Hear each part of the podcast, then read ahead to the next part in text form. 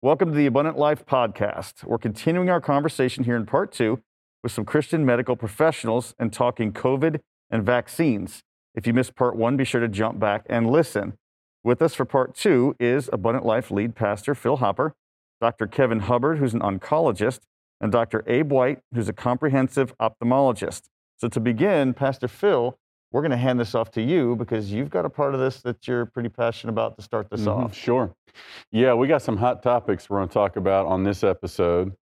And uh, for those uh, maybe just joining us for the first time, we're in Mass because these are medical doctors. They're around COVID for a living uh, all day, every day, even though we're socially distanced here. And uh, what I love about these men is not only are they scientifically minded, they're medical doctors, medically trained, but these are godly men. These are Christian men with a Christian worldview, members of Abundant Life, members of our church family. So, because of that, guys, you carry a lot of credibility with me personally and with many others as well, because we are in a season where people just don't know who to believe, what to believe, who to trust, so much misinformation, uh, really indifference of opinion within even the medical community at times. So, I made the observation recently, as many, many, many others have, that um, within the medical community, there is a difference of opinion about treatment options for COVID. And there's a group of doctors called the frontline doctors, and there's a, a couple of other outliers, personally, that I'm aware of that have argued for a couple of different alternative treatment options to COVID. Uh, one of which is the now famous medicine called hydrochloroquine that has been talked about widely. Uh, another doctor recently I saw was arguing for treatment he's personally using on COVID patients, which is an asthma inhaler. I'm not going to try to say the kind of medicine.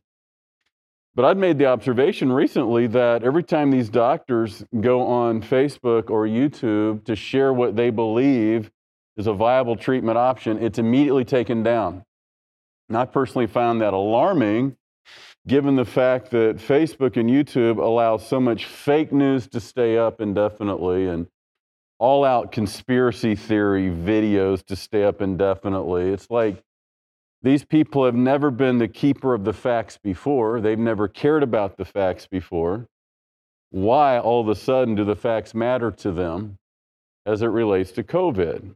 And so uh, I'm curious as to your medical viewpoint of these videos aside from the fact that they're being taken down, which, you know, the, the appearance to me and many others would be that there's an attempt to control the narrative going on here, that a person's medical treatment should be between them and their doctor. And if a doctor that you trust is for this kind of a treatment, then, uh, then that should be between you and your doctor. Whereas the appearance is uh, somebody's trying to control the information, somebody's trying to control the narrative. Uh, why does Facebook keep taking down these videos when they allow others that's just clearly conspiracy video or just clearly not true? Why do they allow this to stay up and all of a sudden they're becoming uh, so facts driven, supposedly, when it comes to COVID? So, uh, doctors, take it away. So I think uh, this really raises two important questions. The, the first question is the, the general question of censorship. Uh, and I think that that is a real issue and a real problem. Uh, you know, from my perspective, uh, you know, these doctors absolutely have a right to their opinion, and they have the right to share their opinion. Uh, but in the absence of published peer reviewed data, their opinion is just that it's an opinion. Uh, now, any doctor can tell you there have been numerous times throughout the history of medicine where a minority or even a single doctor has proven to be correct, and they've had very unpopular opinions that have eventually been borne out by research. History is littered with examples of that. Is hydroxychloroquine an example of that? I'm not sure. Uh, I can tell you, based on the studies that I've read on hydroxychloroquine so far, the results have been less than impressive. Um, it definitely caused uh, side effects. And one of the things that we do know definitely for sure is that for people who are in the ICU with COVID, it's a very bad thing to use. Uh, it, it kills people. Um, there's some question of could it have a preventative role uh, or uh, could it possibly be used to treat patients that aren't as far along? That I think is a little bit less clear at this point in time. Um, I do, specific to the, the frontline doctors video, I do take issue with um, a few of the things that they said in that video. Uh, and uh, I would hearken back, uh, Pastor Phil, actually, to something that you said in a, a sermon a couple of weeks ago that uh, discernment is being able to know right from almost right. And in, in my professional opinion, there were a lot of things that were in that video that I would put in the almost right category. So, to, to go back historically, what sort of started the whole concept of, hey, maybe hydroxychloroquine could be a treatment for COVID uh, was a paper that was published uh, about 15 years ago in relation to the original SARS virus, which was a different coronavirus. Uh, and there were studies that showed that hydroxychloroquine, when used in a test tube, uh, could actually block the virus from replicating. Uh, now, they made the claim that the SARS virus and the COVID 19 virus are 68% the same genetics. Well, that doesn't necessarily mean that they're the same. And just for comparison's sake, you know, humans and chimpanzees are 99% the same genetics. That 1% makes a pretty big difference. So obviously the fact that there's, you know, that 32% difference between the original SARS virus and this coronavirus, what works for one may not necessarily work for the other. Um, one of the other issues that I had uh, with the the video um, was the the one doctor that claimed, you know, any research that comes out that's opposed to my opinion is just wrong. It's wrong, and that's that's not how science works. Uh, you know, science is a process that God has given us to help us to understand the world around us. Um, and science uh, is best viewed as a tool. Uh, and just like any tool, there are things that it's good for and things that it's not as good for, and it has its strengths and weaknesses. One of the weaknesses of science is that it does take time. You know, we can't get immediate answers to the questions that we're asking right now about this virus because it's only been around for less than a year. Um, a true scientist, though, is that they may go into uh, a research project with an idea of how it might turn out, a hypothesis or a theory. Uh, but for somebody to approach anything in science with the idea that this has to be the right answer, uh, you're, you're, bringing bias into that, and that's almost always going to taint uh, the results that you're going to get. Uh, it's it's becomes kind of a self fulfilling prophecy in that regard. Dr. White, thank you. Dr. Hubbard, your thoughts? Yeah, I agree completely. I, you know, I think the, the real challenge that we have is that people need to understand that the discussion between the physician and the patient is of paramount importance. That relationship is what we call shared medical decision making, where the patient and the physician together are discussing how they're going to approach a problem. The, the challenge comes in that the physician is obligated to follow the evidence that shows that a treatment is effective and to help the patient understand the pros and cons of any sort of treatment that they're going to initiate. So, when you're in an area where there's not an abundance of evidence, or where the information is going to be forthcoming based on trials that are currently going on, you're really in a tough spot because you want to be able to give your patients something that's going to be of value, something that'll be beneficial to them. And you don't want to hurt them. You know, that's kind of the physician's prime directive do no harm to the patient. And yet at the same time, you've got this terrible infection that's the plague of the 21st century. What are we, what are we going to do? How are we going to manage this? It comes back to knowing what treatments are effective, what treatments are not, and where the dividing line exists so that you can discern the proper treatment for the patient. And so when you're in a situation like that, if a patient comes to you and says, you know, I'd really want to try this or I really want to try that, I usually say, well, I'm really glad to hear that you have an interest in it. Why don't we look for a clinical trial? And why don't you participate in that clinical trial? So you can be followed and you can be monitored carefully. So we can do this safely and so that we can learn something in the wake of that to determine whether or not these treatments are effective.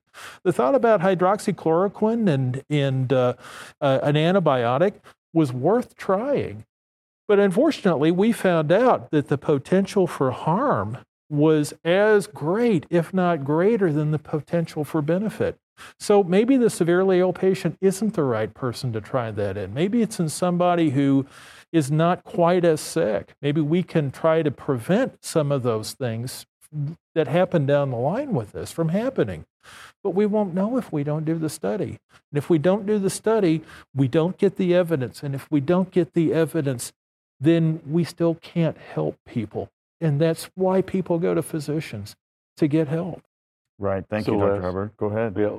So, um, I'm just curious what your opinion would be as uh, doctors. Uh, I'm certainly not arguing one way or the other, and I I appreciate what you had to say, Abe, as it relates to if you're not medically trained, as the average American, you can't discern what is right from almost right. That's why we have to lean on the people who who are. Uh, I, I certainly wouldn't argue for one treatment over another as somebody who's not medically trained. And what I'm hearing you say is the hydroxychloroquine has not been adequately tested uh, to be considered a real treatment option for COVID, though these doctors argue it has to be done early on. It's not a late treatment option. It's, it has to be used on the outset of symptoms, is what they're saying as a treatment. Either way, uh, do you find it alarming that these videos are being taken down off the social media platforms that Americans are now getting their information. I realize the medical community does not go to Facebook to get their medical information or share information, but the average American does. Um, and that can be really bad or it can be really good. Either way, it has lent the appearance to many Americans that there's an attempt to control the narrative as it relates to COVID. Is that alarming to you as an American or as a doctor? Um, then, and looking at it through that filter of the medical community, is there anything for the average person to be alarmed by? Is there any attempt in your mind that there's a, some type of nefarious uh, type of objective to control information accessible? So I do find that concerning, though probably not for the reason that you would expect. Um, why I find the, the censorship to be a concern is that it feeds into the mentality of a conspiracy that, oh, this must be true and it must be accurate information, and George Soros or the man or whatever boogeyman you want to choose just doesn't want me to know this. So clearly it must be true. You know, in my opinion, that in in the you know the the marketplace of ideas, the truth is going to win uh, if given a level playing field. And so I believe that the information should be out there, and uh, you know, so that we can basically debunk what's false there and support what's true. That's that's my opinion. Interesting. Yeah. Good. Okay, so we're gonna we're gonna go there. We're gonna take that next step into the topic of vaccines. Okay, so there are a lot of thoughts and opinions out there, like we've been talking about. But one statement that's made that there's uh, some modern vaccines out there contain fetal tissues. So, either doctor, is that true? And if so, which ones? So that's actually a very complex question. Um, and in order to fully answer that question, we have to go into how vaccines are actually made and what vaccines are. So, um, viruses um, are basically parasites. So, there is no way for a virus to reproduce itself on its own. Uh, the only way that it can do that is using some sort of a host uh, because it has to hijack the machinery within that cell in order to reproduce itself. Now, most viruses uh, are capable of infecting or reproducing themselves in multiple different types of tissues uh, and in multiple different types of species. Uh, there are some viruses, though, that are specific only to one species. Now, um, one of the things that I think is bad information that's been put out there is that, oh, the companies that are making vaccines are killing babies and grinding them up and putting them in the vaccines. And that's, that's not accurate. It's not true at all. Uh, the, the truth of the matter is that there are two strains, one that was, uh, or two cell lines, I should say, one that was created from a girl that was aborted in Sweden in 1962, and one that was created from a child that was aborted in the United States in 1966. Those two cell lines are currently used to produce some vaccines. Um, there are only three vaccines in the United States that are currently manufactured that do not have an option that is not use one of those cell lines. Those would be the hepatitis A vaccine, uh, the rubella vaccine, and the chickenpox vaccine. And the reason for that is that those viruses really don't uh, infect other species. So there's no other way to make them. Now, I know a lot of people are thinking, hey, wait a minute, they created these cell lines 60 years ago. How are they still working? Well, fetal stem cells, which is essentially what these are, can be induced to multiply almost in a limitless fashion, which is why we didn't need to make any more. Um, and this obviously creates um, some pretty significant ethical questions and ethical problems about vaccines. Uh, and I recognize that this is not a perspective that uh, everyone will, will share, uh, but this is the way that I view it. You know, if we look at the history of humanity, the absolute most unjust, evil act that was ever committed in the history of humanity was the crucifixion of Christ without question. But that evil, unjust act was what allowed us to gain our salvation. In much the same way, uh, those two children that were sacrificed in a completely evil way have enabled us to be able to save millions and millions of lives. Now, I do want to make the point, too, that those children were not aborted for the purpose of making those cell lines or for the purpose of making vaccines.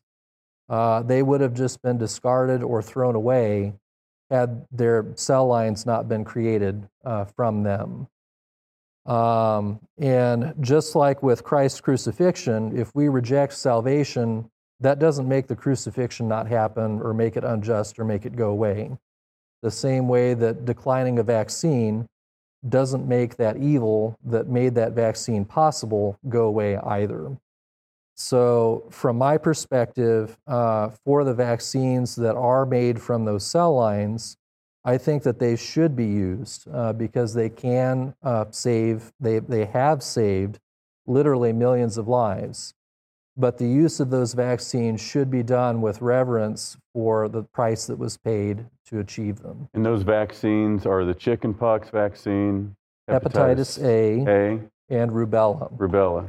And the, the irony of this, too, is that the rubella vaccine, before the vaccine existed, rubella infections were actually a leading cause of miscarriages. Uh, and so that vaccine has probably saved more preborn infants than anyone could really possibly know or understand.